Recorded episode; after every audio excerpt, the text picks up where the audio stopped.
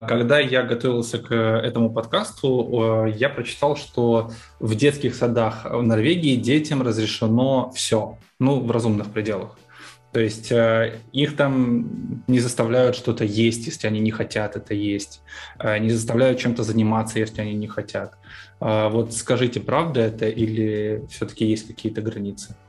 Это абсолютная правда. Дети, ну, даже вот пьют из луж. И это спокойно, никто не остановит. Здесь время от времени возникают дебаты, и дети выходят на забастовки по поводу домашнего задания. Хочу заново родиться в Норвегии.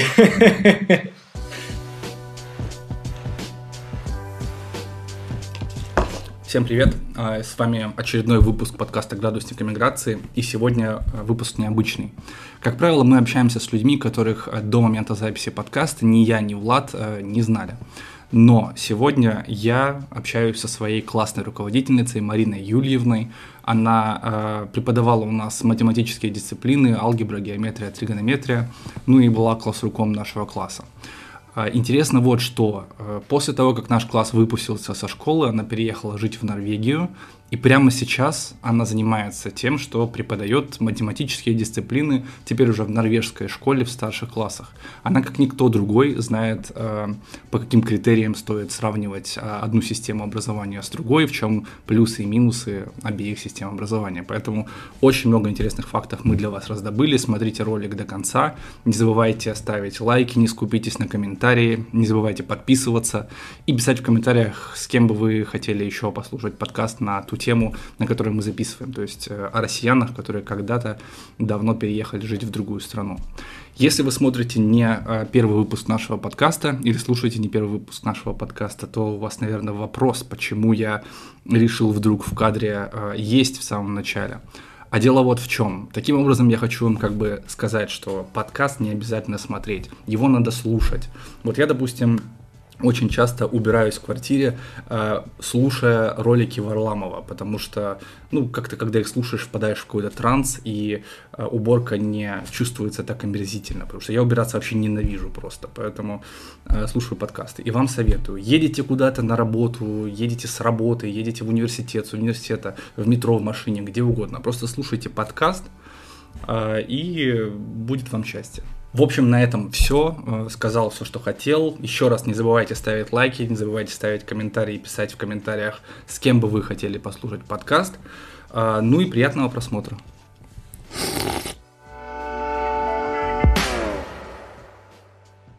Здравствуйте, Марина Юрьевна. Здравствуйте, мальчики. Здравствуйте. Очень рад вас видеть. Сегодня Взаимно. мы пообщаемся на тему образования. Тема, на самом деле, которую мы с первого выпуска, который мы снимали про Финляндию, почему-то у меня в голове сидела эта мысль, что надо как-то сравнить российский подход к образованию с каким-нибудь зарубежным, и скандинавские страны в этом смысле прям, ну, очень мне лично интересны. Поэтому хорошо, что есть такая возможность пообщаться с практикующим специалистом, который и там, и тут успел поработать. Значит, первый вопрос. Где вы живете и как давно вы переехали в Норвегию? А, мы переехали в 2010 году, как раз когда я выпустила своих детей, которых училась с 7 по 11 класс, и как э, я люблю говорить, когда закончились дети, то мы смогли наконец-то переехать. Потому что муж работал в Норвегии уже достаточно давно, и этот вопрос переезда, он у нас практически каждый год в семье обсуждался, но все время находились в школе какие-то вот такие любимые дети, которых вот, вот еще надо чуть-чуть, чуть-чуть вот сейчас, сейчас с ними поработаем. Вот. И переехали мы в Тромсе, город, который называют еще Северным Парижем. Он э, на севере Норвегии, 71-я, по-моему, параллель. И переехали в основном из-за того, что муж уже здесь работал. Вот в Википедии вообще сказано, что официальный язык Тремся, и он нейтральный. Что это означает? На самом деле немножко запутал вот это описание. Несмотря на то, что Норвегия вот такая маленькая страна, а, здесь два официальных языка, новый норвежский и букмол. И новый норвежский э, на этом языке, он считается официальным. Вся документация а, пишется на новом норвежском. И дети в школах тоже изучают этот новый норвежский. И при этом есть э, язык, который называется букмол. Не знаю, как его на самом деле можно перевести. Ну вот э, северная часть страны разговаривает в основном на букмоле. И очень много диалектов. И поэтому, может быть, э, в Википедии написано было о тромсевском диалекте, что некоторые э, районы Норвегии придерживаются своих диалектов, и временами норвежцам самим тяжело друг друга понимать, если захотят люди с разных регионов пообщаться. Поэтому очень распространенная фраза – это «что ты сказал?» что успокаивает наш, нас, иностранцев, и дает нам свободу тоже много раз переспрашивать, чтобы понять, что да, да. Поэтому можно притворяться, что ты практически норвежец. Прикольно. А вы сейчас говорите по-норвежски, да, уже так, на каком уровне? А, ну, пока я для себя определила, но я думаю, что уже э, мы переехали, мне было 39 лет, и уже достаточно тяжело свой речевой аппарат и мышцы вот этого речевого аппарата приспосабливать вот под эти странные звуки. И я думаю, что мне повезло, что я веду, веду математику. Математика – это интернациональный язык, и поэтому вот эти математические термины, например, если я сейчас скажу «интеграшун», вы сказал «интегрере», то я думаю, что вы поймете, о чем речь. Ну, да. И да, Герман. Ну, интеграл, видимо, да. не знаю, что еще. Вот. И ну вот сейчас, спустя 11 лет, я начинаю ощущать, что я потихонечку приближаюсь э, к тому уровню общения с детьми, который был в России. То есть, когда я уже могу поговорить с ребенком о его каких-то активностях, увлечениях, семье. Но при этом, э, возвращаясь обратно к речевому аппарату, произношение будет, наверное, как у трех-пятилетнего ребенка. Угу. Вот. Поэтому иногда пользуюсь во время уроков тем, что плохо говорю, и говорю, что вот когда вы услышите вот это слово, пишу на доске, то я имею в виду вот это. Mm. А потом говорю, а, а, объясните, скажите мне. И в результате ребенок, сам того не осознавая, начинает уже употреблять математический термин и понимание mm-hmm. вот этого термина а, откладывается в голове, потому что учительница смешно говорила. Еще, наверное, прислушиваются, чтобы понять, например. Ну да, бедные. Но я стараюсь много писать, и сейчас у меня разработаны специальные, я их называю рабочие листы, когда а, я оставляю пропуски и составляю какие-то задания. То есть вот раньше, когда я на доске писала задания, а вы в тетрадках выполняли, то теперь у ребенка вот этот лист уже изначально распечатан. И я точно такой же высвечиваю на экране доски, и мы вместе с ними в диалоге обсуждаем, заполняем, решаем. И получается, что у ребенка в конце урока есть вот такая карта обобщения – основные определения, основные примеры. Это классно, что кто, кто например, отстает, забыл, э, там, не, не, не дописал, и в итоге у него уже все есть. Да, да. Но здесь техническое обеспечение, да? Обеспечение или обеспечение? Это не знаю. Он юрист у нас. Он всегда мне такой, вот запятую забыл. Я такой, Запятую это одно, а ударение, я не знаю, обеспечение пускай будет. Да, оно позволяет, что, что вот это приятно. И э, записать тоже так же можно, как э, вот эти умные доски. Mm-hmm что если уж очень захочется, то, в принципе, весь урок можно записать, чтобы потом, например, глухонемой ребенок, ну, соврала, не глухонемой, глухой просто ребенок от рождения, он мог э, потом просмотреть дома и в том режиме, в котором ему удобно восстановить урок.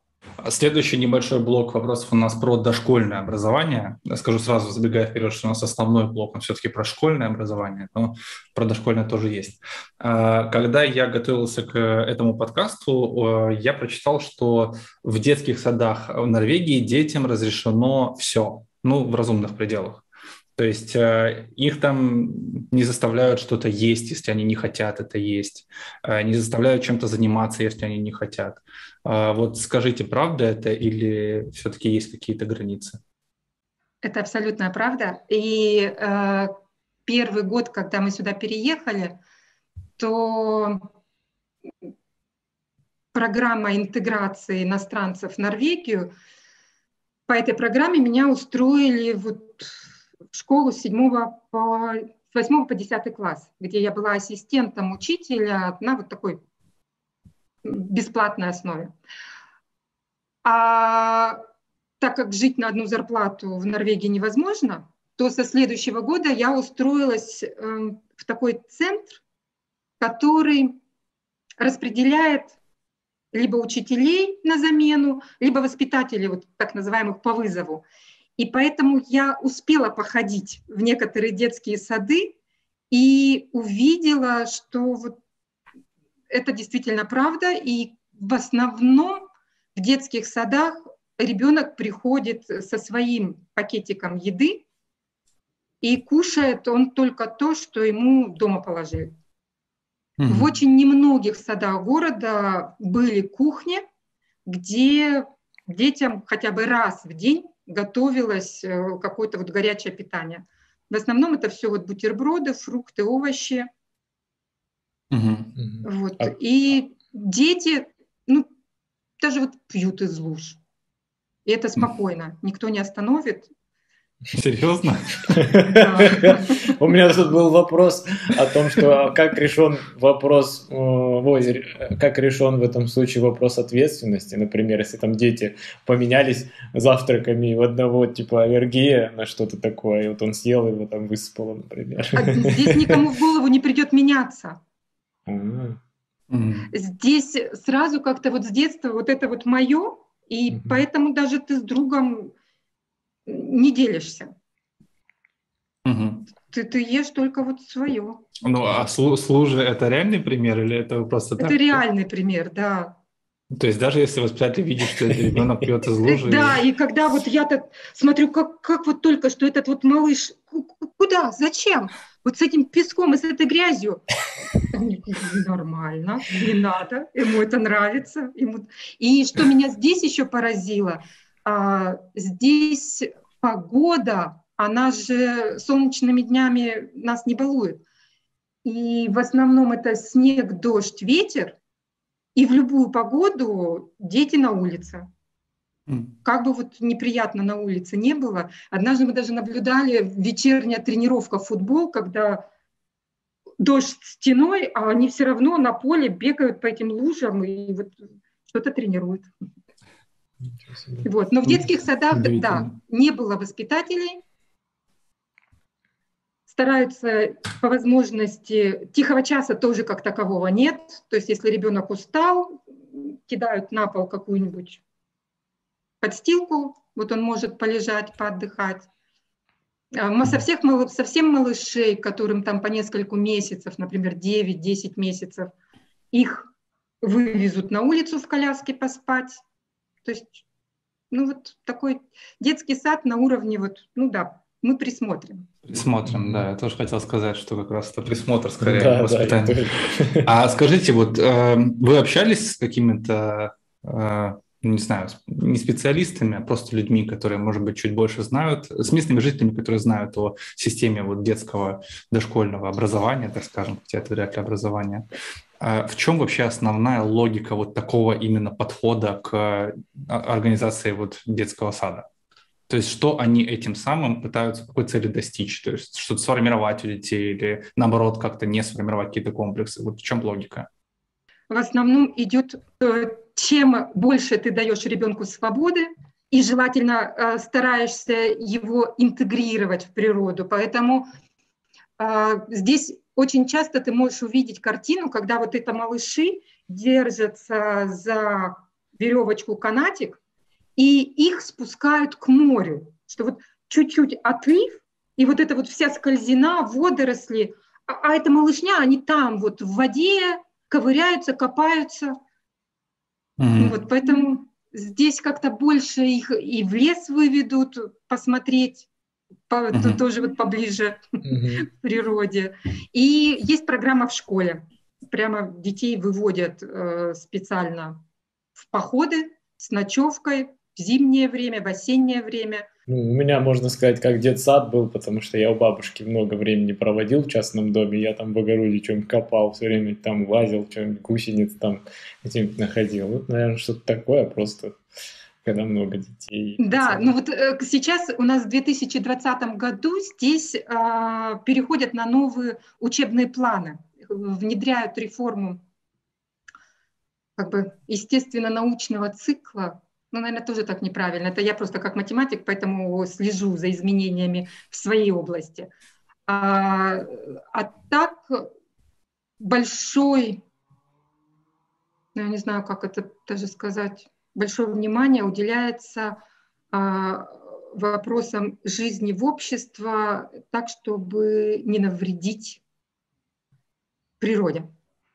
И э, здесь mm-hmm. вот все эти изменения климатов и забота о будущем, не только поколений, но о том, какую мы, какое наследство мы детям оставляем в плане природы, э, здесь на таком высоком уровне не только обсуждения, но и пытаются внедрять в умы детей с раннего возраста.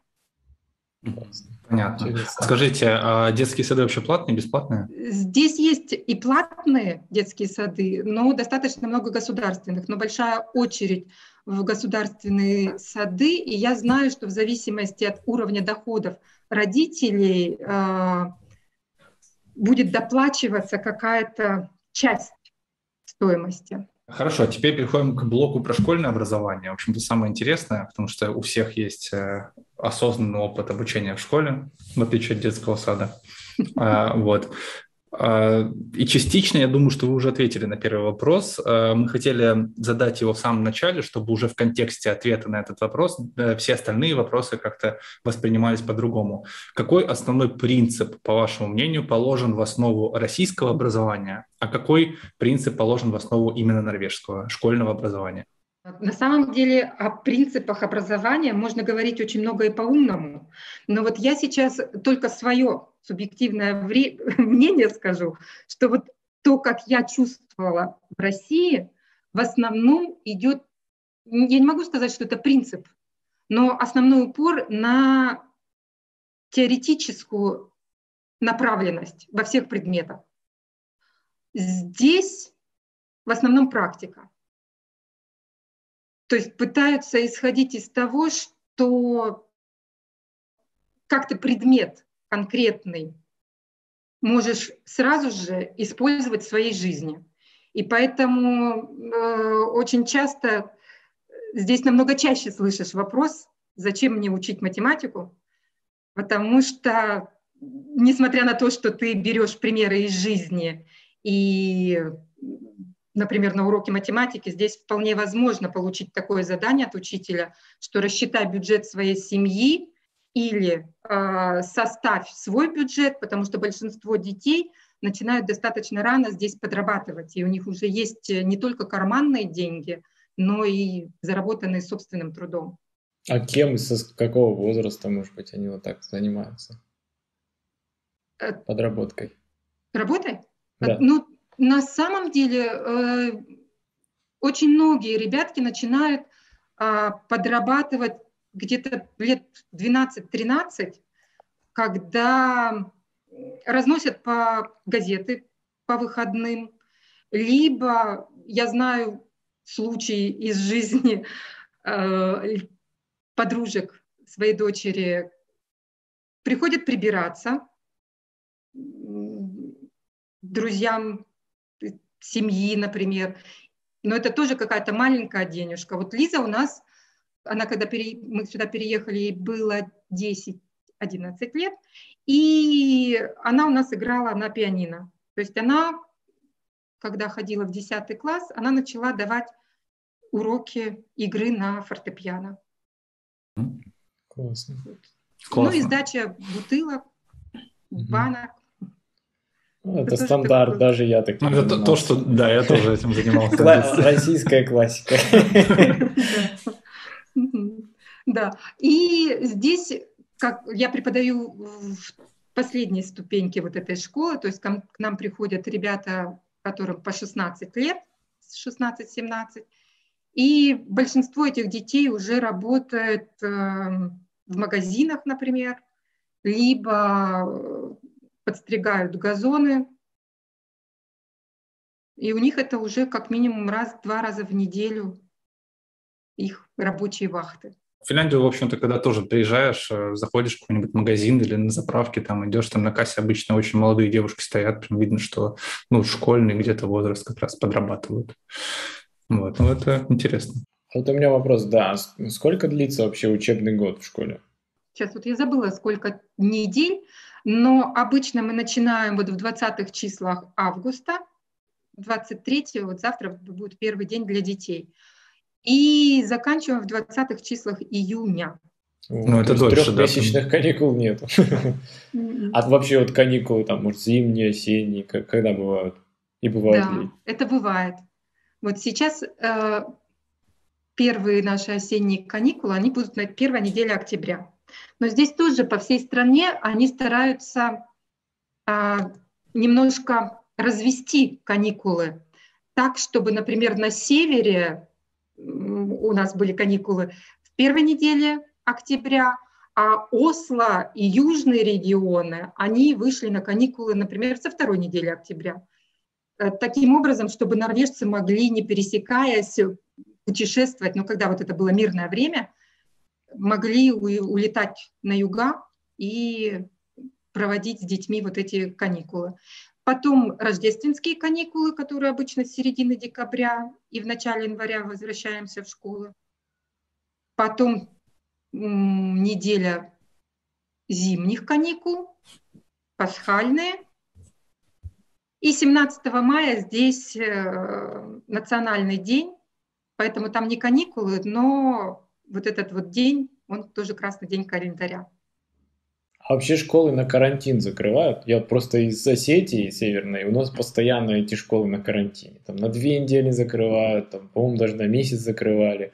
И вот у меня все время а, племянники, они такие, быстрее бы школу зимой на карантин закрыли, вот дома будем сидеть две недели, ничего не делать. Ничего себе. Нет, здесь не получается ничего не делать, даже если закрывали. Нас, нас закрывали в прошлом году, как только, пока, пока не знали, как жить с этим ковидом. Но я говорю не про ковид. Я говорю, что у нас и до ковида закрывали. Вот как бы эпидемия гриппа начинается или как? Вот типа Ого, зимой начинают да? дети болеть, да, и Герман, школу а у нас закрывают такое было? Нет, ну, у меня вообще ни разу. Ни в первой школе моей, ни вот в университетском лице. Вот, да. У меня жена с Комсомольска на море, у них такого тоже нет. А у нас в Осетии все время закрывают школы на карантин. Для, для меня это нормально. Все вокруг говорят, что у нас такого не было. Не, у нас такого не было. У нас могли закрыть ну, буквально один день, если был очень сильный мороз. Угу. Да, вот это было дело, да. А Мороз, морозы редкость, на самом деле. Но в Норвегии сейчас, такого кстати, нет, да? Угу. Понятно. Нет, Интересно. по максимуму. И, и, и даже вот сейчас, когда у нас было уже ковидное время, и а, мы знали, что по примерам больших городов Норвегии школы закрывались на карантин, то нам говорили, что не-не, у вас все в порядке, вы еще порога не достигли, идите, учитесь. А вообще вот в школах дресс-код есть какой-то? Или все в чем хотят ходят? У нас mm-hmm. просто как? У нас а, завуч стояла с утра перед уроками и разворачивала всех, кто не в белом верху и темном, ну типа штан, темные штаны, либо юбка. Вот, если ты в джинсах пришел, все, иди домой переодеваться. То есть без разницы, что ты там урок прогуляешь. Все, иди ко второму уроку, приходи переодетый. То есть... Не, у нас так, по-моему, Герман было со второй сменкой. Да? У, у нас такое было, ну, когда Влад этот вопрос озвучил, добавил, вернее, вот в наш списочек, я вспомнил самый последний день, когда были уроки в школе, помните? Мы решили когда, всем классом когда в шортах. Когда в шортах пришли. Да, мы пришли в шортах все в класс. Я еще стрелки на шортах сделал, так чтобы прям как на брюках были. Но в итоге нас тоже все развернули, э, как бы, ну, идти по домам, переодеваться. Но в итоге половина класса ушла и не вернулась. Вот. Ну, так что дресс-кода не было, но есть такие неписанные правила, которые нельзя было нарушать, как оказалось. Хорошо, что мы узнали об этом в последний день. Нет, ну, так могли бы чаще пользоваться, экспериментировать. Ну, ну да. Да, здесь, здесь на самом деле и к учителям-то никакого э, дресс-кода нет.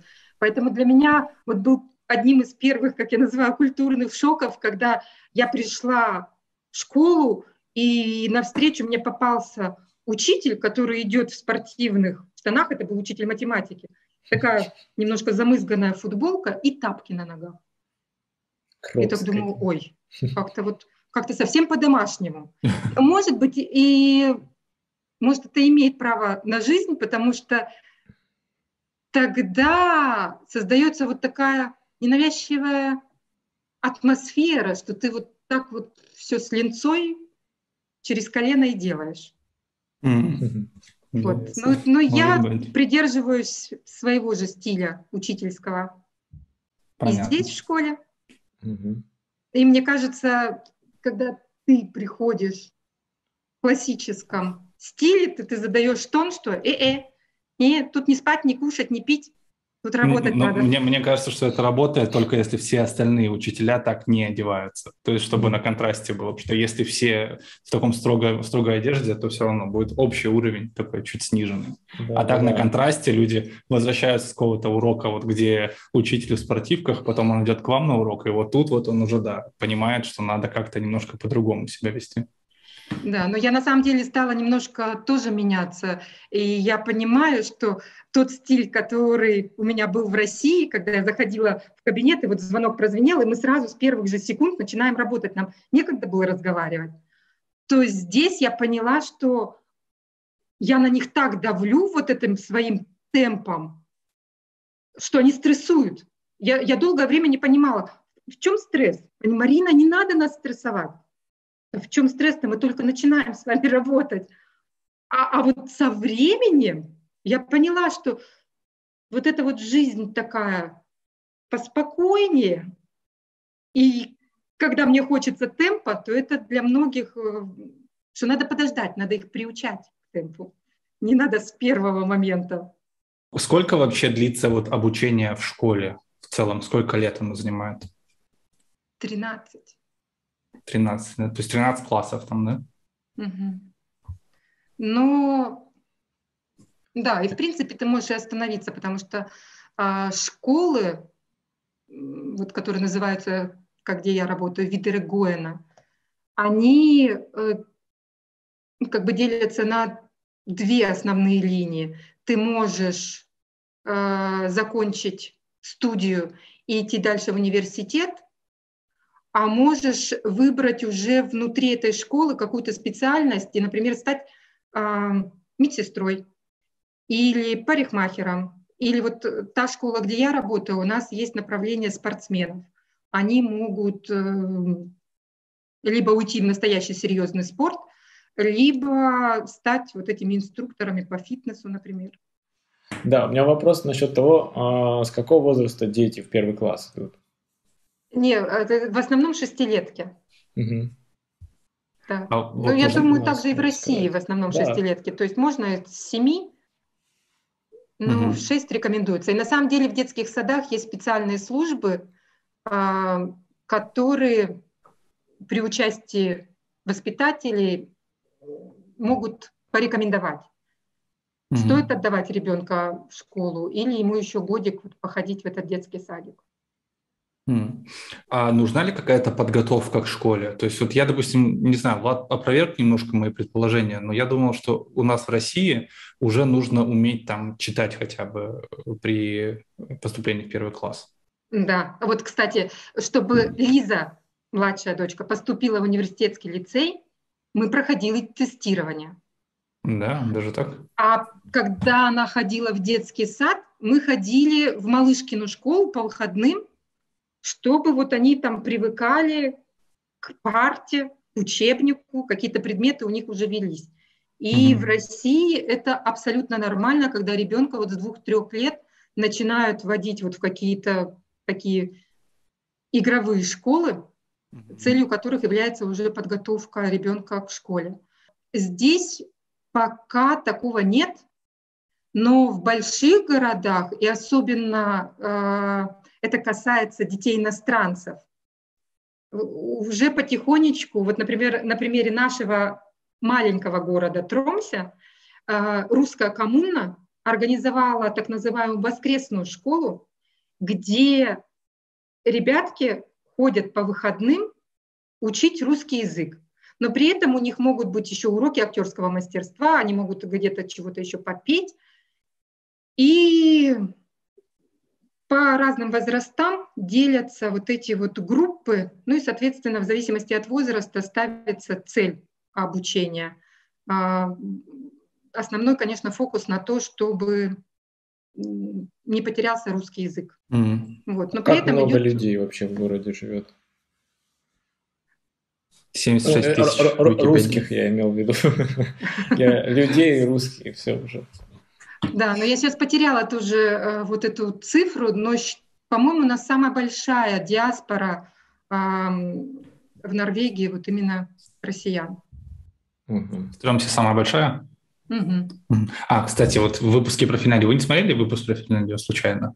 Да, я чуть-чуть посмотрела. Да. И я по там, Германии тоже. Да, я там а, как раз говорил, коллеги, вы рассказывали историю про то, как, по-моему, вы учили вот, представителей русской коммуны Норвегии собирать грибы. Это было или я что-то не так вспомнил? Или Слушай, они вас учили, может быть, местные грибы да, собирать? Нет, здесь курсы есть. Ага. Здесь есть курсы. А, музей а, собирает вот этих охотников за грибами и прямо группами выводит людей в лес и помогает потом сортировать эти грибы. Это для всех, не, не, не русские, да? То есть, Это для всех желающих. Туда же могут э, представители любой национальности попасть. Понятно, интересно. Да, а учат ли писать или уже нет вообще в школе? Ну, может быть, на ноутбуке уже на компьютеры перешли и только печатают. Ну, это да, это наша вот большая на самом деле беда, и, и, и мы с коллегами очень часто обсуждаем, что мы до сих пор верим, мы учителя, mm что когда ребенок что-то еще пишет, то при этом возникают вот эти разные связи у нас в мозгу. Таким образом, мы становимся чуточку, но умнее. И вот есть это опасение, что когда мы все переходим сейчас на гаджеты и клавиатуру, что какая-то часть мозга потеряется. Но хочется верить сразу же в лучшее, ну, значит, мы какую-то другую, может быть, часть мозга откроем. Вот. Но учат писать, но здесь нет такого, как у нас, вот красиво правописание угу. было. Угу. Здесь печатные буковки. Угу. Так. Ну вот я, кстати, хочу сказать, что я тоже думал об этом, э, ну что вот когда ты пишешь, прописываешь буквы, действительно как-то стимулируются какие-то части мозга. Типа, как я... мелкая моторика, получается? В том числе, да. И э, вроде как э, вот известная женщина-ученый у нас как раз по деятельности мозга, не помню, как ее зовут, к сожалению, она тоже говорила это в интервью Познеру, по-моему, что действительно э, Ой, По-моему, я видела интервью, вос... нет, не... но я поняла. Я... Да, но она сейчас, в общем-то, у всех на слуху именно, когда речь идет о мозге. Но потом я подумал, вот раньше люди писали гусиным пером, и надо было там каждый, каждую строчку написал, потом надо было прерываться и окунать это гусиное перо.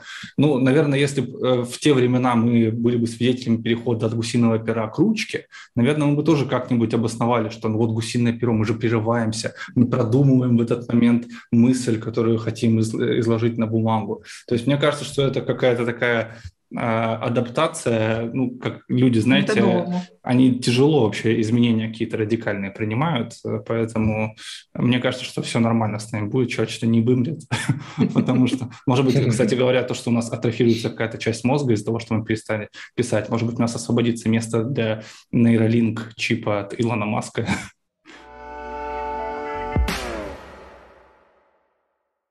Так, э, есть э, один факт, который я выяснил, когда готовился опять-таки же к подкасту, и мне нужно жизненно важно установить истинный он или ложный. Правда ли, что в норвежских школах детей учат плавать э, в бассейне в верхней одежде на случай, если им кого-то придется там спасать из воды, или если они, не дай бог, сами тоже в эту воду упадут в верхней одежде? Слушай, на самом деле такие курсы есть. Я не знаю, насколько, есть ли они у нас в Тромсе. Но вот именно такой факт я слышала про Голландию, что это в Амстердаме из-за того, что там очень много каналов и опасно ребенку передвигаться, то это у них жизненно необходимо. А здесь действительно учат плавать, но в основном это уроки, которые проходят стандартно. И в расписание школы включены обязательно уроки плавания. Но точно так же включены и уроки физкультуры, и вот эти вот, как я уже говорила, обязательные походы, когда ребенок должен вот уметь выживать и в горах, и в лесу, и на море.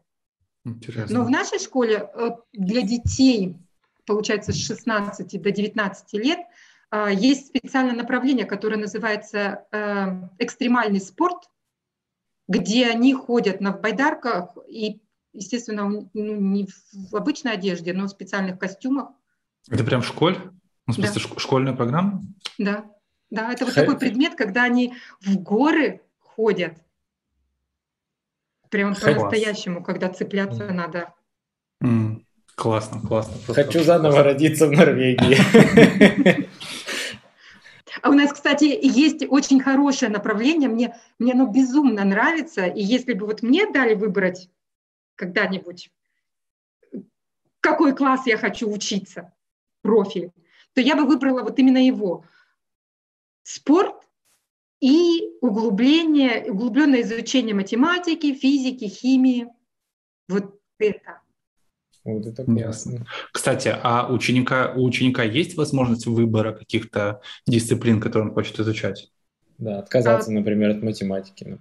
Ну, mm. нет, имеется в виду там углубленный курс математики или, наоборот, обычный курс математики, или там э, уклон в конце последних классах на актерское мастерство или творческие да, какие-то да. профессии. Да, эта возможность и есть, когда они приходят вот в нашу школу, где, получается, учатся с 11 включительно по 13 класс. Тогда а, в первом классе практически выбор небольшой. Это возможность э, выбора второго языка, потому что первый иностранный это будет все равно английский, и второй иностранный они уже выбирают сами а, из набора, который может предъявить школа. Что в разных школах тоже в зависимости от наличия учителей и спроса учеников – можно выбирать между русским, китайским, очень популярный испанский язык, немецкий, как второй язык. И курс математики. Можно сразу выбрать теоретический курс и можно выбрать так называемый практический курс математики. А количество часов будет одинаковое, всего 5 часов в неделю у обоих курсов. Разница в том, что теоретическая математика, она вот как бы более приближена к той математике, которую мы изучаем в России, а, и дает возможность и закладывает базу для выбора а, во втором и в третьем классе, соответственно, в 12 и 13, для изучения более сложного, вот как ты, Герман, говоришь, более сложная математика. Это та, которая здесь называется как буковка R, реалист, то есть ты будешь изучать предметы связаны с углубленным изучением. И программа, кстати, точно такая же, как у нас в мат-классах. И есть буковка S-математика, то есть уровень чуть пониже, а, ориентация на юристов, медицинских работников. То есть если ребенок уже заранее понимает, что он, скорее всего, пойдет изучать юриспруденцию, то, наверное, ему можно выбрать вот эту математику S. Но здесь за сложные предметы за математику, за физику дают дополнительные баллы к аттестату. Поэтому на самом деле вот э, умных детей это у меня один из аргументов сагитировать, иди ко мне на сложную математику, потому что потом ты еще и балл дополнительный заработаешь. А как отличается общий уровень образования по сложности? Вот, например, если взять 10 класс из России и Норвегии. Ну вот если посмотреть да, на любой предмет на самом деле посмотреть, то это будет э, 10 класс Норвегии и, наверное, примерно 8 класс России. Вот. Ну, но с другой стороны, я тоже вот, когда над этим думаю, то, может быть, это тоже правильный подход, что пока вот они маленькие и, ну, и развлекайся, и отдыхай. Ну, у меня какое-то, можно сказать, фундаментальное, наверное, понимание сейчас пришло, пока мы общались, что в Норвегии в целом а, и, э, как это, средний возраст больше у людей. Да. Вот, и поэтому они как бы особо не торопятся жить. А у нас в России маленький возраст, и все, все торопятся жить в России. Вот, я не помню, буквально, по-моему, сегодня а, я об этом задумалась, что здесь очень правильно, а нет, это я с мамой разговаривала, и мы вот как раз обсуждали с ней этот вопрос, что здесь очень спокойно относятся к тому, что ты, закончив 13 класс, возьмешь год и поедешь путешествовать. Или здесь есть такое понятие, как народные школы, когда у человека есть возможность свое хобби как-то приподнять на такой достаточно профессиональный уровень. Ты не получишь никакого диплома, ты никем не станешь, но ты, например, научишься классно делать фотографии, или тебя научат э, не знаю, кататься, не кататься, жить рядом с лошадью, управлять лошадьми. Ну вот, что-то, что-то вот такие вещи. И, и умные дети, когда ты смотришь, он не вылезает из пятерок и шестерок, мне кажется, ну вот иди, пока знания в голове еще свежие, беги скорее дальше, учись. А, а он, ну нет, я вот год поспокойно поживу, но при этом, конечно, а, мама спросила, говорит, конечно, говорит, когда им родители помогают. Я говорю, нет. Они как раз вот на то, что они непосильным трудом заработали во время учебы, они вот на, на это потом и живут. Вы сказали пятерки, шестерки. В Норвегии что, шестибальная система? Да. А, и как вам и это? единицу можно ставить. Можно даже единицу ставить. А, у нас, по сути, четырехбальная получается в России уже. Нет, ну, у нас на самом деле трехбальная. У нас двойку ты можешь, конечно, на урок поставить, но за четверть двойка – это вот прямо надо биться-биться с администрацией, ага. чтобы отстоять двойку. Как считаете вообще, это ну, вам как учителю лучше шестибальная или, в принципе, хватало и трехбальной российской? Не, мне бы, конечно, лучше стобальную, но, честно говоря, я сама и придумываю здесь эти стобальные. Я не знаю, Герман, помнишь ты или нет, но в седьмом и восьмом классе у нас тоже была вот эта бальная система. Ну вот, и я ее так потихонечку-потихонечку начала внедрять здесь, потому что сначала-то мне было страшно все это придумывать, и все эти придумки. Вот, но оказалось, она работает и здесь хорошо, особенно когда мы учились на удаленке. То тогда я прямо в своем журнальчике веду урок вот так вот через видео, задаю вопросы, они мне отвечают, а я сразу регистрирую. Так, ты молодец, ты молодец, ты молодец, ты молодец. Так, а вот после урока мне с тобой еще надо будет об этом поговорить. И, в принципе, мне даже в какой-то момент понравилось учиться вот так на удаленке, потому что разбив детей на группы, у меня получалось как бы вот это незримое присутствие. Они же могут убрать меня с видео, а идет обсуждение в группе, а я рядышком-то все слушаю и могу где-то чего-то их направить или чуть-чуть подправить. Это мне нравилось. Так, так подожди, вы а сидели не, все, не всем классом, получается, а по группам, да, из этого класса разбивались? Нет, я начинаю уроки. обычно всем классом, а потом делю их на группы, а прошу mm так, чтобы они мне дали возможность к ним в гости приходить. Ага, И потом вот работая, я посещаю. Как дела вообще обстоят с домашними заданиями? Я так понял, что в России в целом э, с этим проблема, потому что нужно учиться еще и после школы. И поэтому родители в основном страдают, потому что ты получаешь за жизнь два школьных образования, потому что сначала свое, а потом еще с ребенком после работы. Закрепить, это же хорошо.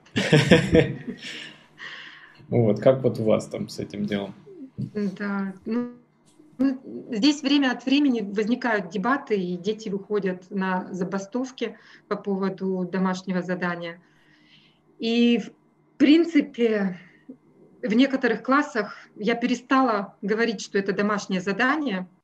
Я пишу, что это обязательный минимум, который должен быть выполнен к следующему уроку. И мне все равно, где вы его сделаете. Если ты эффективно поработал в классе, то ты молодец. Перед уроком полистай тетрадочку, просмотри, что там было на предыдущем уроке. Если не очень эффективно, то значит надо дома поработать. Вот, и в принципе каждый год я начинаю с того, что примерно месяц я хожу и это домашнее задание проверяю. И, соответственно, вот эта вот система крута, кнута, пряника, она на самом деле баллов, э, когда я себя фиксирую. Угу, не сделал домашнее задание. И здесь э, нет такого понятия, как электронный дневник, но у нас есть специальная система, где мы регистрируем а, присутствие детей и различные регистрируем замечания, если вот э, как раз он пришел без домашнего задания – то я своим ученикам всегда предлагаю выбор, что ты хочешь, чтобы я зарегистрировала это в системе, что ты пришел неподготовленный, или ты можешь сделать вот это домашнее задание плюс 5 дополнительных заданий к следующему уроку, и тогда ты избежишь наказания, потому что, в принципе, может случиться все, что угодно. И так как а, нашей школы много спортсменов, то у них все вот эти соревнования происходят в вечернее время или выходные, и, в принципе, я могу понять, почему он пришел неподготовленным. Но... Дать второй шанс. Дать шанс, да. да. Но и при этом, конечно, мы с детьми тоже проговариваем все эти правила, что говорю, ты понимаешь, это же мои правила, это я придумала, что я могу тебе дать искупить вину, так сказать. А, но тогда на следующий день, если вдруг ты не сделал пять дополнительных заданий, ну, да. то ты, ты уже получишь два замечания. То сначала этот шок в глазах, чего? Почему два? Но тут же э, его соратники подсказывают, что ну правильно, везде логика есть. Первый раз ты не сделал домашнее задание обязательное, потом ты пообещал, что сделаешь это дополнительно, и тоже его не сделал. Два раза не сделала обязательное задание, поэтому два замечания. А родители в этой электронной да. системе могут тоже заходить, да, и смотреть да. все это дело. Да. Я, я, я просто в такой есть. системе работаю. Я разрабатываю как бы приложение для айфонов. Вот. И есть в России такая дневник.ру система, она угу. вот в некоторых регионах у нас по России введена. Вот у меня в Осетии я в школе ей пользовался.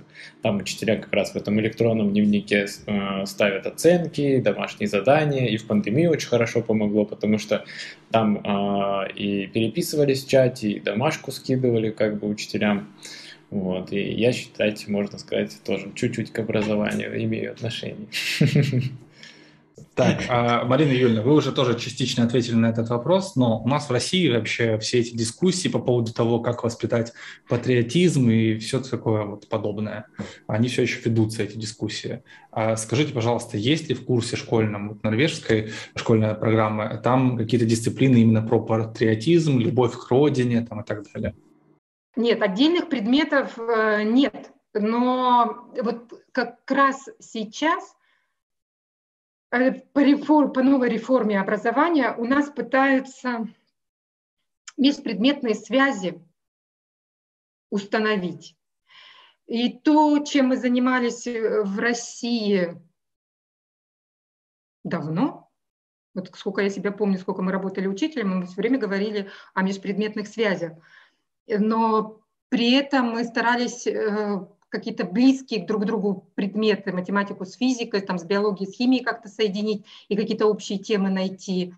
И патриотизм, он был э, как бы вот главенствующей такой дорогой, э, воспитательной. нашей деятельности, как классных руководителей, то здесь вот эта демократия и общество — тема, которая заявлена ну, на, на всю нацию. И поэтому здоровье, демократия, э, гражданство, его пытаются, вот эту тему пытаются сейчас и меня как математика подключиться, чтобы я на своих уроках математики занималась еще и этим. И при этом на многие вещи, которые, вот, например, 22 июля 2011 года Брейвик вот, э, в Осло на вот этом острове Утоя э, устроил вот этот свой акт. И в этом году здесь э, будет по всей Норвегии, во всех школах День памяти жертвам, и при этом у нас в школе выделяется четыре урока, где дети будут смотреть фильмы, читать статьи и каким-то образом рассуждать вот на тему тер терроризма. И я думаю, что вот с помощью вот таких вещей, а не просто разговоров о патриотизме и каких-то вот чисто таких философских понятиях, э, здесь и работают с детьми. И также, что интересно, здесь каждый год в школах, во всех школах проводится интернациональный день, когда с детьми либо смотрят э, тоже различные фильмы, либо читают э, литературу, либо выходят в город на посещение каких-то выставок, э, берутся примеры из жизни мира, например, это могут быть страны третьего мира, как э, детям в Африке тяжело учиться и жить. И потом, буквально через две недели в школах, я не знаю, я правильно его не переведу, я скажу вот тоже как аббревиатура, называется УДДАК, когда дети идут работать и заработанные деньги перечисляют э, в фонд, например, тех же детишек, которые живут в Африке и не доедают, например. Э, я думаю, вот именно такими проектами как раз и воспитывается, но я даже не могу сказать, что это, но патриотизм, они все гордятся тем, что они норвежцы. Поэтому я и думаю, что когда ребенок э, с самого малолетства участвует вот в таких акциях. Не просто на словах. Да, то есть он, но при этом я знаю, что есть дети, которые говорят, нет, я не пойду, я не пойду работать, я перечислю просто вот эти деньги, я останусь в школе, я не очень верю в то, что эти деньги дойдут до детей. То есть вот этот вот скептицизм, который ну, имеет право тоже на жизнь он присутствует. В основном здесь упор идет на демократию, на то, что все люди равны и важны. Да, но, но при этом вот в моей голове как раз, когда человек гордится принадлежностью к своей нации, гордится своей страной, то вот это и есть патриотизм. Ну, как бы одно из самых, вот, может быть, зачаточных вот этих проявлений патриотизма. Вот, у меня еще вопрос по поводу того, если э, ребенок прогулял урок, что вот ему за это будет? А, недавно в правительстве ввели а, так называемый 10% порог пропусков. И как раз из-за того, что вот в нашей, в нашей уровне школы, когда ребенок уже взрослый, и после 18 лет э, ребенок может сказать, что все, моим родителям ничего не сообщать. Я не хочу, чтобы вы контактировала школа с моими родителями. И мы не имеем права никуда об этом сообщить, что вот он, например, начал прогуливать. А, и когда государство озаботилось тем, что большое количество детей не могут закончить вот эту школу как раз по причине прогулов, то придумали вот этот вот закон 10% пропуска без уважительной причины. И тогда а, как бы получилось, что последствия вот этого закона ребенок мог пропустить какое-то количество уроков, и несмотря на то, что он потом присутствовал на всех моих контрольных, и у меня вроде бы есть возможность его оценить в предмете, я по закону не имела права поставить ему оценку. А ребенок, который без оценки, то он не получает аттестат. И, а если он хочет получить аттестат, то он должен потом сдать экзамен по этому предмету. И каждая попытка сдачи экзамена будет стоить ему 2000 крон. То есть примерно вот это 16 тысяч рублей.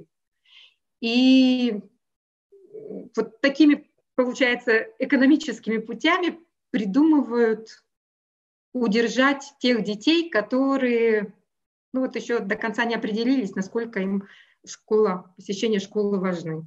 Считается, что вот в этом возрасте ребенок уже должен нести за себя ответственность за свой выбор, что ты пришел в школу, значит, ты должен учиться. И поэтому как бы вся ответственность за прогулы делегируется ребенку. То есть я как классный руководитель, например, или как предметник могу только придумывать какие-нибудь свои завлекаловки, зазываловки. А классные руководители тоже существуют? Да. Угу. Ну, единственное, что здесь э, два классных руководителя, то есть они пополам делят Э, класс. Э, в основном классы по 30 человек, но бывают и меньше наполняемости. Mm-hmm. И тогда у тебя ответственность только вот за 15 детей. Ну, так mm-hmm. проще, чем в России, там за 30 человек отвечать. Ну да. В два раза проще. Да, да, да. Нет, ну, но здесь еще за это платят. Да, сильно проще, да. Здесь большой плюс в том, что все происходит только в учебное время. И если даже э, запланирован поход в театр, например, и он в вечернее время, то детям потом э, вернут это потраченное вечером время Неплохо. В, виде, в виде урока, например, того же норвежского литературы. Понятно. То есть у них и такого нет, что С ты детства пошел. как на работе. Да, и, кстати, суббота здесь тоже выходной день. В школе прям тоже у всех? У нас в универе не выходные по субботам, а там в школе. Здесь, да, здесь суббота и воскресенье, это вот прямо выходные-выходные. Классно. А по сколько уроков максимум в день? Не, ну бывает по 9 уроков. Но при этом 9 уроков, ты знаешь, вот, например, у наших спортсменов, у них три урока первых – это тренировки. Причем mm-hmm. они выбирают тренировки, которые им самим нравятся. А, в прошлом году нас открыли, например, для, в основном это, кстати, девочки почему-то, а, ездят на лошадях. Моя мечта. Я точно в следующий раз должен Второй родиться, раз родишься в Норвегии. Да. Девочкой, чтобы на лошадях покататься. Да. Ой, у них такие красивые пальто. Помимо того, что вот у них есть эти высокие сапоги, всякие вот эти вот красивые шапочки, и вся вот такая осенняя летняя одежда, а зимой голубое пальто, у которой прямо как пошив, как у принцессы, с удлиненным сзади вот таким шлейфом. Красиво.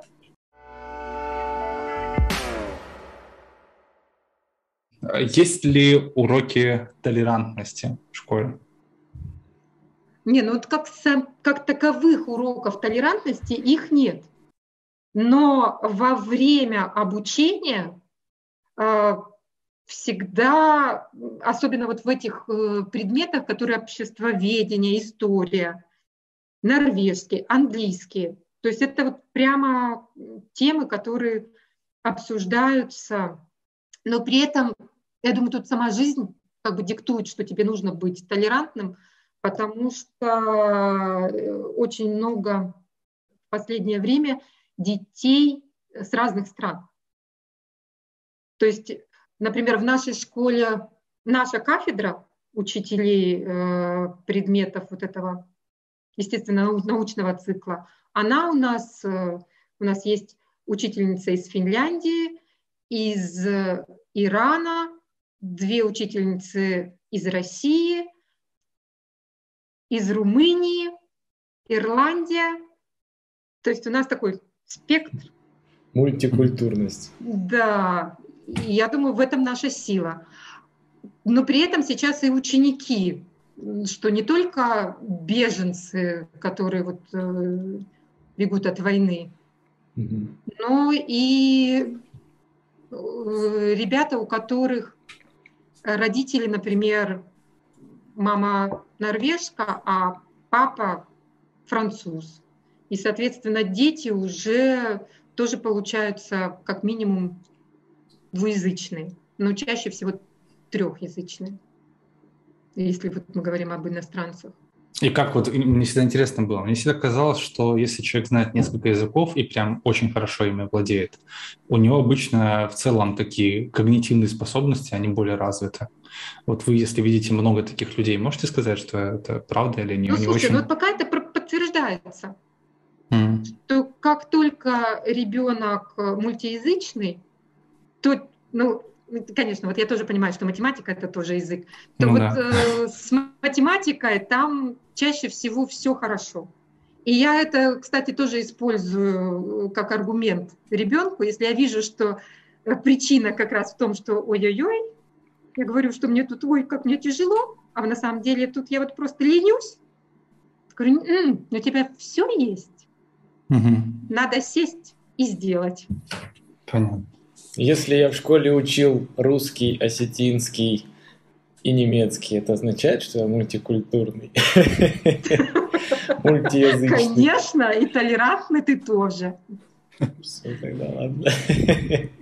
А вот еще такой вопрос. Есть ли, ну, опять-таки же, я, у меня тут в вопросах написано урок там, толерантности, но я имею в виду в целом, вот в курсе есть какие-то блоки информационные, а, посвященные религии? Не то, что блоки, а тут как раз есть предметы. Что ж я...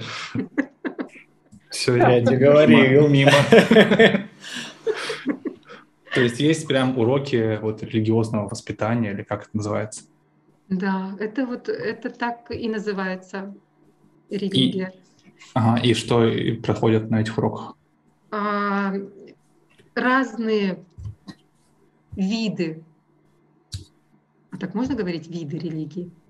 Конфессии, может быть, так. Давай, давай, давай красивое слово скажем. Да, давайте конфессия.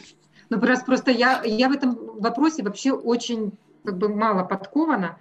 И как раз об этом предмете я знаю на примере своей дочери, которая изучала этот предмет, и мне тоже было очень любопытно, что это. Ну вот оказалось, что ничего страшного, детей знакомят, откуда что произошло, какие религии в мире в принципе существуют, и на этом все. А вот вопрос, э, как-то соотносят, э, не знаю, с биологией, например, религии? То есть там религия говорит, что все люди произошли оттуда-то, а биологии в курсе читается, что оттуда-то. Ну, тут, знаешь, тут вообще, если честно, то тут предмет биология, она появляется только в 12 классе, и она по выбору. Угу. Вот, и поэтому Странно, до этого ведется говоря. вот предмет, который я бы перевела как природоведение. А, тогда понятно. Но только он такой повыше уровня, не да, так, как в нашей начальной школе, да.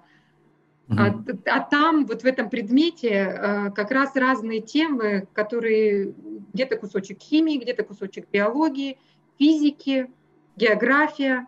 То есть, а, как я вижу, здесь стараются как раз предметы объединить в какой-то один, вернее, вот эти различные научные направления. И только вот уже на достаточно позднем этапе делят на отдельные предметы. И здесь mm-hmm. в порядке вещей, например, что учитель, он преподает и химию, и биологию, и физику, и математику. Mm-hmm. Интересно. Ну да, на самом деле вроде как интересно, но мне кажется, это в большей степени получается экономия денег, особенно это касается вот этих маленьких школ, где у тебя один педагог может охватить сразу все предметы. Как в начальных классах один преподаватель да, ну, вообще все преподает. Ну, тоже, ну, ну вот сразу, когда тебе как педагогу надо знать во многих областях, то это получается, что как ты чуть-чуть расплылся и по поверхности. Mm-hmm. Либо ты будешь очень хорош, например, в какой-то одной области, а в других, ну, вот так себе. Так, ну вот если с 12 кажется... класса биология начинается, значит, какой-нибудь секс-просвещение тоже примерно с тех же классов, да, начинается, если оно есть. Вот у нас вопрос как раз об этом. Ну, Просто вот гость из Финляндии нам рассказывал, что у них такое было. Нет, здесь, э, здесь есть, но оно так включено, по крайней мере, я не очень знаю, как в среднем звене это происходит, если отдельный предмет, но на уровне нашей школы дети уже приходят, как будто бы, что у них уже все знания на эту тему есть. И поэтому у нас только медицинская сестра э, может выходить в класс и вот просто информировать, а, или пройдет какая-нибудь акция, где детям вот раздадут презервативы и какие-нибудь брошюрки, куда обращаться, если вот ты заболел чем-то. Угу, угу. Нормально. Понятно. Не, у нас, у нас кстати, так, в, у нас курсе ОБЖ нет. тоже было. Не, почему? В курсе у ОБЖ у нас было, по-моему, даже два раза, вот в разные года. А я помню, что нам два учителя по ОБЖ читали вот блок этот в конце учебника, он был почему-то. Так что я бы не сказал, что у нас прям совсем нету. Ну, я с Северного Кавказа, не можно. Ну, да, вот тут, конечно, может быть свои особенности. Вот как вообще обстоят дела с экзаменами? Э, я знаю, что они есть, но они не для всех, что там э, кто-то решает, какие студенты что будут сдавать. Ну и, в общем-то, вот расскажите про это подробнее.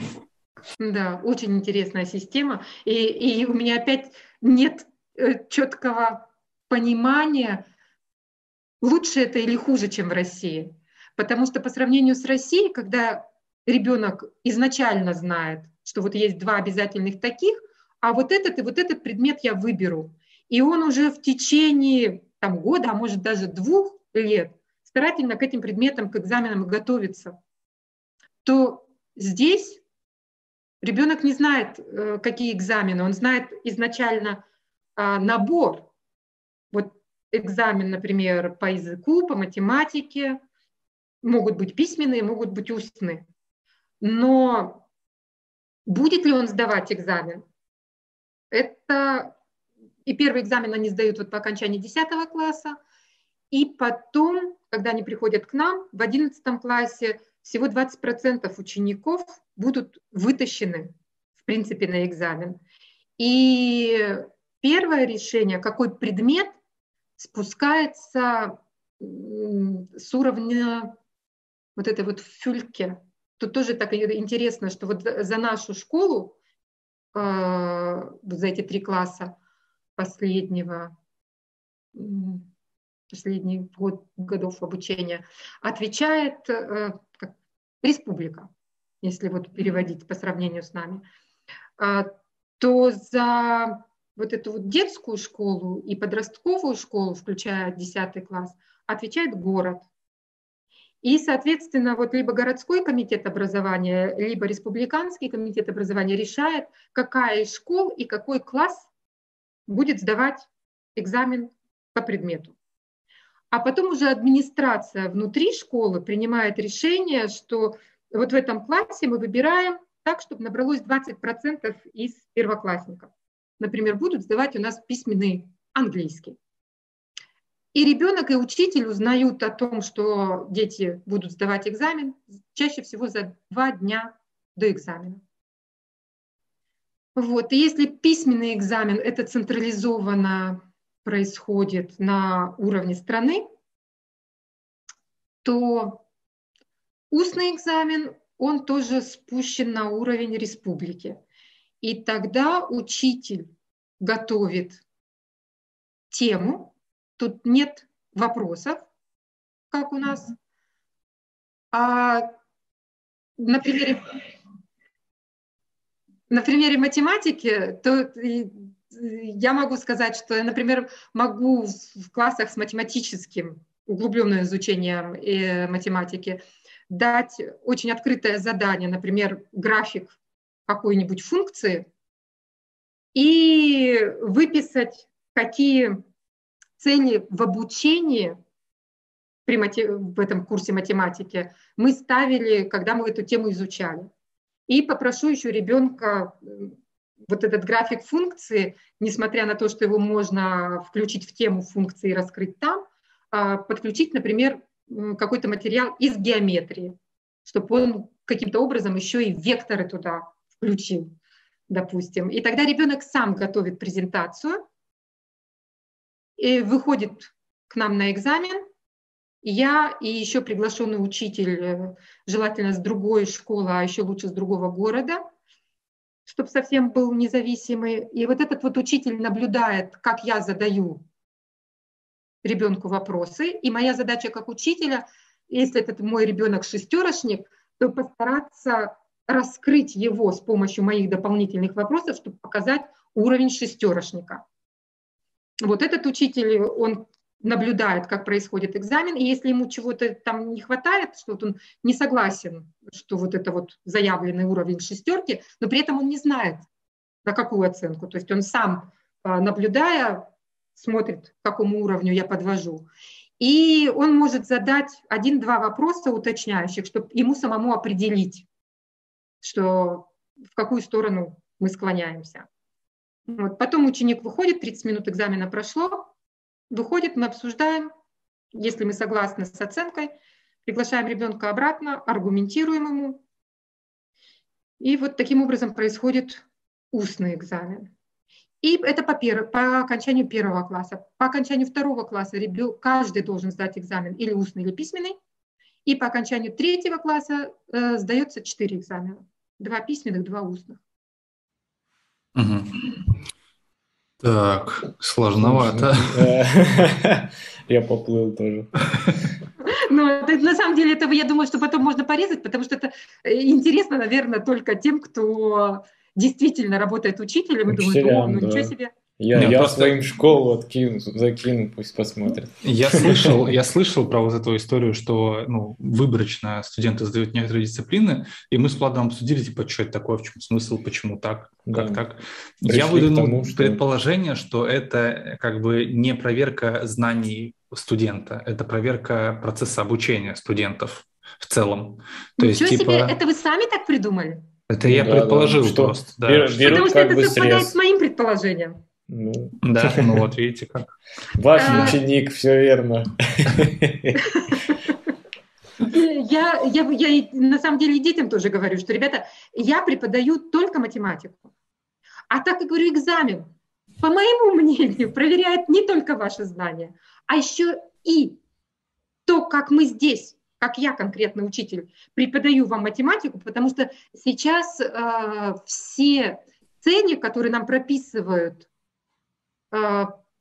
чему я должна научить. Ну, вот, на самом деле, если я скажу компетенция, это же будет тоже как по-русски. Да, да. да Но да. вот эти вот компетенции, они прописаны, они звучат очень обще. Общо. Угу.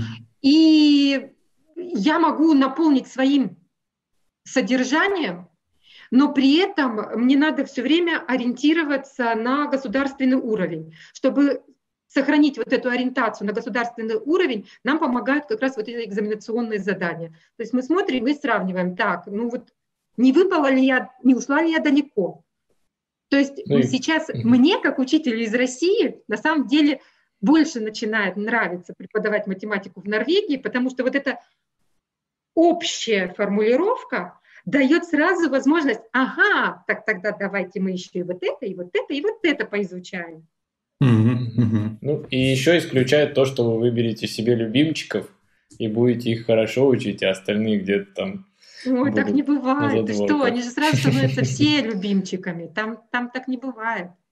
Ну, ну, я имею в виду, что выберут рандомно. Да? Нет, подожди, Влад, а у тебя уже есть дети? Нету, нету.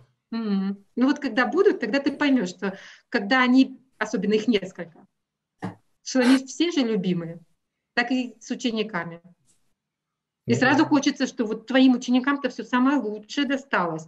А что лучше я могу дать? Знания. Тоже верно.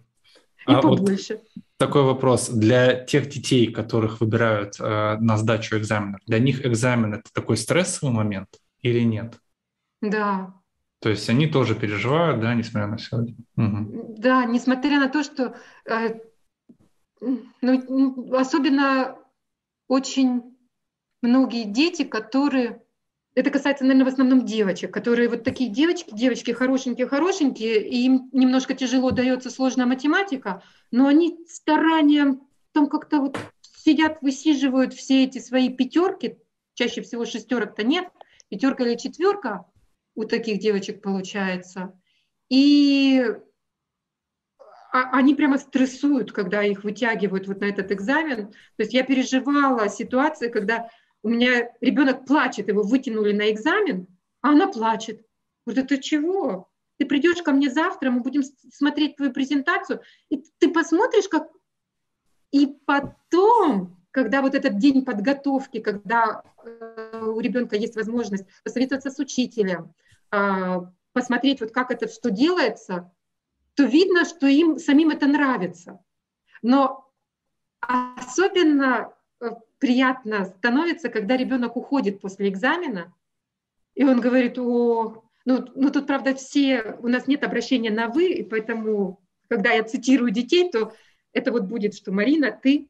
Что, о, Марина, ты была права, что это действительно, это вот здесь есть такое слово «вкуса», что вот ты-то ты-то такое, как Хюги, наверное, в шведском, что-то вот что-то такое, ой, это приятненькое. Да, что это вот это было такой вкус, что это был не экзамен, это так мне понравилось, это вот было так на расслабоне был, прошел экзамен, говорит, потому что ты пахал, ты работала. Вот. Ну и чаще всего дети на устных экзаменах, они получают оценку даже выше, чем годовая. Потому что годовая это все-таки охватывает целый курс, а тут одна-две темы, ну, может быть, ты успеешь еще какие-нибудь вопросы из э, других тем позадавать. Но 30 минут – это очень мало, на мой взгляд. Понятно. Так, ну и раз мы затронули тему экзаменов, а как вообще происходит прием э, студентов в ВУЗ? То есть как все-таки решают, кого куда зачислить, э, за какие заслуги там и так далее? Э, здесь эм, есть конкурс, конкурс аттестатов.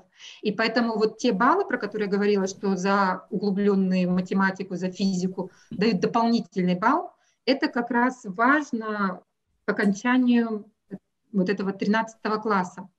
А, собираются сначала, э, ну тоже такая математика интересная, складываются все оценки, которые ты заработал на протяжении вот этих трех лет, и добавляются э, оценки за экзамены, плюс дается еще вот эти вот баллы за иностранный язык, максимум 4 балла может ребенок заработать вот этих дополнительных. И потом он поступает, выбирает, соответственно, студию, чтобы он хотел изучать. Студию? Факультет, университет. А-а. Окей. А, и смотрит на статистику, и каждый год меняется. Тут есть тоже еще такое понятие, как аттестат первого года и вторичный аттестат. То есть ты первый аттестат получаешь сразу после окончания школы, а второй аттестат ты можешь заработать, если ты, например, был недоволен и тебе не хватило каких-то баллов, ты можешь пойти поработать, а еще лучше пойти послужить в армии, потому что за это тебе тоже дают дополнительные очки при поступлении. Mm-hmm. Вот. Или ты можешь э, пересдать какие-то предметы, и таким образом ты улучшишь свой аттестат, но при этом ты будешь участвовать в конкурсе среди вот этих вот вторичных аттестатов. И для mm-hmm. них свой отдельный конкурс. Но и еще есть возможность тоже поступить в университет, когда ты пойдешь а, в конкретный вуз на так подго- называемый подготовительный год. Там тебе дадут набор предметов, которые тебе нужны будут для поступления в студии. Ты отучишься этот год и пройдешь на своих условиях, на ту студию, куда mm-hmm. тебе хочется, на тот факультет, да. Куда тебе Интересно, хочется. вот это, кстати, реально классно. Да, Либо здесь на самом деле год. куча всяких вот таких возможностей. У нас как-то это вот судьбоносный момент, просто вот да, поступил да, да. ты в университет или нет. Просто вот все, рубеж, можно сказать. О, Герман, я помню, это, это ужасно, это ожидание. Да, это даже... ужасно вообще. Алена у нас была медалистка, mm-hmm. золотой медалью закончила школу, у нее ЕГЭ, не было 100-балльников, но у нее было хорошие баллы, которые там около 90 все. Mm-hmm. И то, как мы боялись вот этого момента зачисления. Да, а да. Здесь это, это все, ну да, выбрала несколько вариантов и ждет. Ну, у, на, у, нас, у нас тоже есть возможности из разряда там быть льготником, быть олимпиадником. Вот это. Но это, конечно, не альтернатива нисколько э, вот, системе Норвегии, мне кажется. Поэтому да, в Норвегии реально очень классно организован этот момент. Мне очень понравилось. Ну, ты знаешь, да, вот это классно. А вот теперь про, про меня. Как я пыталась пойти поучиться? Совсем не классно. Я три года пыталась поступить в наш университет здесь, и каждый раз им было недостаточно какой-нибудь бумажки. Mm-hmm. Один раз они меня зачислили, я даже успела месяц поучиться, а потом меня позвали и сказали, вот смотри, тебе не хватает вот такого предмета с бакалавра, вот такого предмета с бакалавра, а еще тебе TOEFL надо сдать по-английскому. Я решила, что да, закончилась моя учеба на этом. Ну да, значит, есть какие-то изъяны еще. Не, много изъянов. Понятно. А скажите, вот а, вообще а, все ли идут в ВУЗ или как? Нет. В последнее время, кстати, э, наметилась тенденция, что ребята вроде бы как захотели, чтобы было высшее образование у них. Но э, здесь очень хорошая социальная защита. И поэтому некоторые ученики вот так вот мне откровенно говорят, что да ну, я и не пойду дальше учиться, а работать я к папе на фирму пойду. И, и в принципе может себе это позволить и не учиться, а пойти учиться, например, когда ему исполнится лет 30, 35, когда действительно жизнь заставит или захотелось. Интерес появится к чему-то. Да. Влад, прости, я твой вопрос случайно прочитал. Да, я понял. Да, а как давай. вообще дети празднуют окончание школы? Просто вот мы фильм смотрели, но там про Данию. Вот, еще по одной называется. И фильм еще по одной не смотрели? Нет. Это ну, когда ну, учителя советую. в фильме, они пробовали выпивать чуть-чуть алкоголь, чтобы быть более общительными, и у них получалось лучше уроки вести. Ну и в итоге это все довело до алкоголизма. Ну, не то, что до алкоголизма, а до крайности. Там ну, да, не, да. не будем спойлерить концовку, но до крайности. Но, в общем, там школа, в общем-то, все происходит, основное событие в школе. И в конце выпускной. Там дети садятся в кузов к грузовику, ну, грузовики такие, а, и их провозят колонной по городу, и они там, что они там, плакаты показывали, да, какие-то, по-моему, ну и праздновали, да, что праздновали. в этом роде. И один а, день? Ну да, я думаю, что да. Вот нет, Норвегии нет норвежцы такого. победили тогда датчан, потому что здесь а, с 1 по 17 мая идут, идут праздники. То есть а, вот в этот момент как раз... Майские а, праздники. Ну, ну, здесь 1 мая празднуются, потом празднуется 8 мая. мая. А что ну, празднуется 1 мая? День трудящихся. А, и там тоже, ух ты, я думал, да, только вот в советских э, я думал, да, соцлагеря. Да. Здесь тоже есть День трудящихся, и вот этот день, он тоже выходной.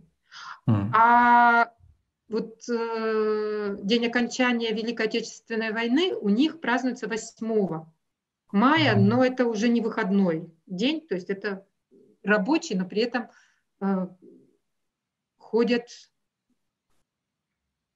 и отдают а почему 8 мая? погибшим воинам, потому что даже вот у нас есть э, на кладбище памятник Стелла погибшим русским солдатам. А почему 8 мая празднуют именно?